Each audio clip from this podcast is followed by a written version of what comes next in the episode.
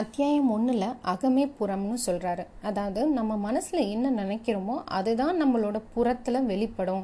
நம்ம உள்ள என்ன நினைக்கிறோமோ அதுதான் வெளியே ரிஃப்ளெக்ஷன் ஆகும் அப்படின்றத ரொம்ப அழகாக சொல்லியிருக்காரு. அதை பற்றி தான் இந்த அத்தியாயம் ஃபுல்லாகவே பேச போகிறோம் இதுக்கு ரெண்டு மூணு எடுத்துக்காட்டுகளை ஆசிரியர் மேற்கோளிடுறாரு. மரத்தை பற்றி சொல்கிறாரு அதாவது மரம் வந்து பூமிக்குள்ளேருந்து எப்படி வெளியே வந்து அது தன் வாழ்வை மேம்படுத்துது? ஒரு பூமிக்குள்ளேருந்து வேரிலிருந்து வந்து மாறி காய் கனி இலை எல்லாம் நம்மளுக்கு கொடுக்குற மாதிரி. ஸோ நம்மளோட அகத்திலிருந்து தான் நம்மளோட வாழ்வானது மலர்கிறது அப்படின்னு ஒரு எடுத்துக்காட்டாகவும் ரெண்டாவது எடுத்துக்காட்டாக நிலத்துல புதைக்கப்பட்டிருக்க வித்துக்களை பற்றி சொல்கிறாரு அதாவது வித்துக்கள்னால் விதைகள்.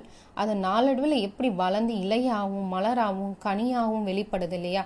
அது போல் நம்ம மனசுக்குள்ளே போட்டிருக்க விதைகள் தான் நாளடைவில் நினைப்புகளாக மாறி அது நாளடைவில் செயல்களாகவும் சொற்களாகவும் மாறி நம்மளுக்கு நம்மளுக்கு தேவையான காரியங்களை செய்கிறது அப்படின்றத ரொம்ப அழகாக சொல்லியிருக்காரு. ரெண்டாவது எடுத்துக்காட்டாக மூணாவதாக பார்த்தீங்கன்னா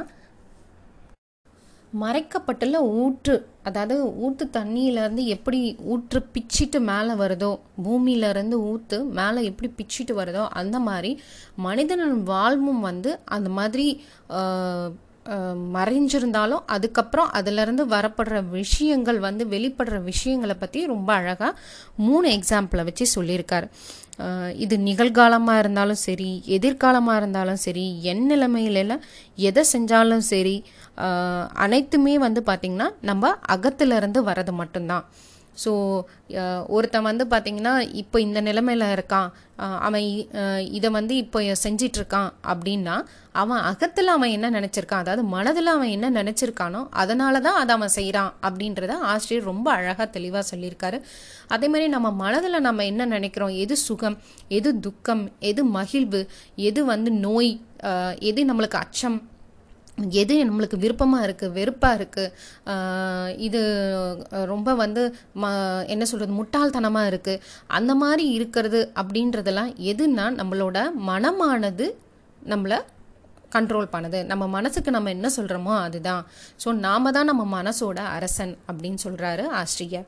அது மட்டும் இல்லாமல் நம்ம நாம் நாம தான் நம்மளோட மனதோட காப்பாளர்கள். நம்ம தான் அதோட காவல். நாம் தான் அதை என்ன வச்சுக்கணும்? ஒரு குப்பை மாதிரி வச்சுருக்கிறதும் நம்ம கையில் தான் இல்லை அதை சுத்தமாக க்ளீனாக வச்சுருக்கிறதும் நம்ம கையில் தான் இருக்குது மனதை பொறுத்தவரையும் அப்படின்றது ரொம்ப அழகாக சொல்லியிருக்காரு ஆசிரியர்.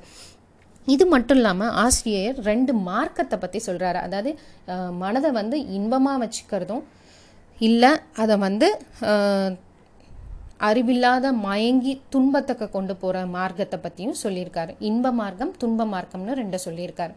அதாவது ஒருவன் தனது மனதை வந்து சுத்தமாக நியாயமாக நினைப்புகள் எல்லாமே நல்லதை நினச்சி அவன் நேர்மையாக இருந்தானா அதிலிருந்து அவன் காத்துக்கிட்டானா அது இன்ப மார்க்கமாகவும் ஒருவன் தன் மனதை வந்து அசுத்தப்படுத்தி ஒழுக்க நெறியில் நடவாமல் என்னவோ ஒன்று நம்மளுக்கு இது வந்தால் போதும் அது எப்படியோ ஒன்று அப்படின்னு ஒழுக்க நெறி இல்லாமல் நடந்து அவன் வாழ வாழ்ந்து தன் கடமையை திருந்த செய்யாதவனாக இருக்கும் போது அவன் அறிவு மயக்கத்திற்கு ஏற்ப துன்பம் அடைகிற மார்க்கம் ஏற்படும் அப்படின்ற மாதிரி ஆசிரியர் சொல்லியிருக்காரு.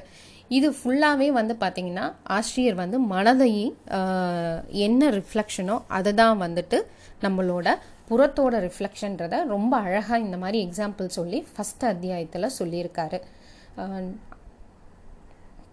கடைசியாக ஒரு விஷயமும் சொல்லியிருக்காரு.